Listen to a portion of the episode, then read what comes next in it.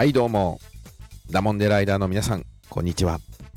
えー、ミスタースンピーでございます、えー、今日もですね、えー、昨日に引き続いて、えー、号外配信行ってみたいと思いますが、えー、今日のテーマはですね、えー、静岡市、えー、ならではということで、えー、どこまでも行けるよ自転車で、え、ということをお話ししてみたいと思います。まあこれはあの前回ね、えー、収録しました静岡人の修正というところで、えー、雪に対して、えー、異常なまでの反応を示すというところにつながってくるんですが、まあ、今回はですね、えー、この静岡人の行動の修正といいますかね、えー、静岡人あるあるというところで、えー、お話をしていきたいと思うんですが、えー、静岡人はですね、とにもかくにも自転車を使って移動します。これね、晴れの日だけではありません。雨の日も、カッパを着て、自転車に乗る。これが静岡人でございまして、とにかくね、静岡はね、交通手段として、まあ、基本的に街がコンパクトなので、特に静岡市中心街はね、えー、なので、基本的に静岡人は、もう移動手段ね、あの、ほとんどね、まあ、車ってこともありますよ。車ってこともあるんだけど、まあ、ほぼほぼね、自転車で移動することが多いんですよ。ね、でさ、あの繰り返しになりますけど、晴れの日だけじゃなくて、えー、暑い日も、あの寒い日もね、えはたまた雨の日も、雨の日はもうカッパ着て、えこれはもう学生さんもそうですし、普通の大人もそうよ。普通に自転車でですね、えー、移動しますから。これね、他県の方からするとね、わけわかんないらしいですね。これもスンピーも普通に静岡で育ってきたんで、これが普通だと思ってたんですけど、えー、他県の人からすると、そこまで自転車で移動しないんですね。もう基本的にですね、静岡市は、あのー、なんていうのかな、まあ、すごい人だとね、えー、静岡市、え中部、中部地区の、中部地方のですね、静岡市中心街、えー、からですね、隣の市っていうと、焼津とかですね、藤枝という、焼津市藤枝市っていう市が、市町があるんですけれども、まあ、そこまで、まあ、例えば、焼津藤枝っていうとですね、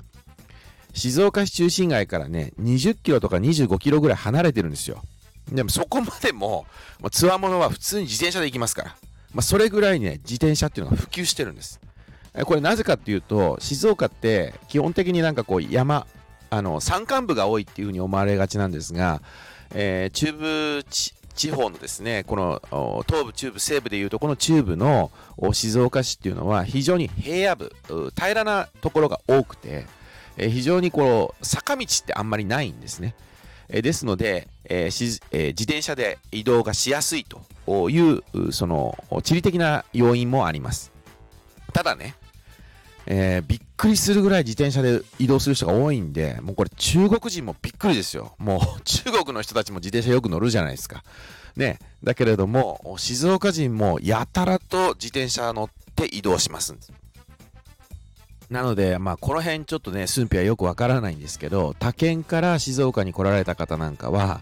まあ、もうとにかく自転車で移動してる人の多さにですね、えー、どぎも抜かれるみたいですね。あのー、これちょっとね、寸否ほんとよくわかんないんですけど、まあ、そうらしいです。あ他からすると、自転車人口多いなみたいなね、えー、感じらしいですね。で、さらにはですね、この自転車というところで言いますと、静岡市がですね、えー、まあ、主に主体となりまして、えー、2020年の6月ですね、えー、ですから今から3年ぐらい前ですか、から始まったサービスなんですけれども、自転車のですね、シェアサイクルというのが始まりまして、えー、これ、えー、通称パルクルというふうに言うんですけれども、えー、静岡市のあらゆるところにこの自転車が、まあ、レンタサイクルみたいなもんです。あの自転車がありまして、しかもこの自転車がね、電動、電動自転車なんですよ。この電動自転車が置いてありまして、えー、まあ、スマホでね、えー、登録をして、えー、自分でアプリで予約をして、えその自分の好きなあ乗り場所からあ静岡市町のですね、えところにこうそのパルクルの電動自転車で乗って移動してですね。でまた別のところにこのその自転車が置いてある場所があるわけですよ。でそこに戻すみたいな、えー、ことでですね、えー、やっているっていうまあ、こういうパルクルっていうですね、静岡市主体のですね、レンタサイクル事業みたいなものもあるんです。で、これ結構ね、すごくてですね、えー、この自転車のその設置場所っていうんですか、えー、レンタサイクルが置いてあるのが、えー、これ、令和4年の12月末現在ですけれども、実に196箇所。で、しかもその設置台数、設置する自転車台数が、えまあ、500台というね、え形でですね、えこのパルクルというものが、あ今、徐々に徐々に静岡市の中で普及してまして、えー、スンピーもね、最近街中でよくこのパルクルの自転車に乗っている人たちをよく見かけるんですね。で、これあの他県から旅行に来られた方なんかも、あの静岡市って、えー、結構先ほども言ったようにコンパクトシティなんで車で、えー、移動するっていうよりかは自転車でこう観光名所を巡っていただくっていう方が意外とこう良かったりするんですね。でこれがこのレンタサイクルっていうのは静岡市民だけじゃなくて普通にあのアプリを落としていただいて概要欄にですねこのパルクルのホームページ貼っておきますので、まあ、そこちらからですねダウンロードしていただいて、えー PayPay とかで、えー、その利用料を払えば、他県の方でも普通に利用することができるっていうね、もう結構素晴らしいサービスだと、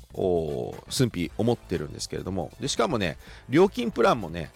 意外と、意外とって言ったら失礼かな。あの、すごくリーズナブルというか、えー、15分あたり100円なんですよ。電動アシスト自転車の場合ね。で、えー、12時間、えー、になりますと、要は半日ですよね。半日使うと上限の1500円という費用がかかるんですけれども、まあ、それでね、えー、静岡市内の街並みを自転車で回ることができると。で、えー、戻す場所っていうのは、その、アプリの中で見られる、その電動自転車が置いてあるステーションのところに返却すればいいですよっていうね、えー、サービスになっています。ですので、あのー、ね、他県から静岡に、え、静岡市に、え、旅行をされる皆さんがもしこのお聞きの中にいらっしゃいましたら、あぜひですね、このパルクルご利用いただければなというふうに思います。一応念のために言っときますけど、あの、スンピー、あの、全然パルクルのですね、この静岡市のパルクル事業の、えー、回し物でも何でもありませんので、えー、ただ、ここで、えー、紹介をしましたけどね、まあ、そんなのがあるよっていうのをね、えダモンデライダーの皆さんに知っていただければな、という意味で、えここで収録をしましたけれども、お話をしましたけれどもね、まあ、そんなのがあるんですよ。で、話を元に戻しますと、まあ、とにかくね、静岡市っていうのは、えー、静岡市の中中部、東部中部西部の中部の静岡市ですね、えー、の市町っていうのは、まあ、本当に移動手段として、えー、自転車で移動する方が多いということであります。えー、自転車で、えどこまでも行くよというのがですね、これが静岡人の特性であるとえいうことを今日はご紹介したくて、えこの収録をいたしました。えー、ぜひですね、静岡にお越しの際はですね、ダモンデライダーの皆さん、うわ、本当に自転車に乗ってる人多いということをですね、えー、実感していただけたらなと思います。で、実際にですね、その自転車乗ってる人たちの静岡人の自転車人口が多いのを目の当たりにしましたら、あその旨、またコメント欄に寄せていただけると嬉しいです。えー、ということで、えー、静岡人は自転車で、えどこまでも行くよというお話でした。えー、静岡市にお越しの際はですね、えー、ぜひパルクルも使ってみてください。ということで、え、お相手はミスタースンピでした。またお会いしましょう。ありがとうございました。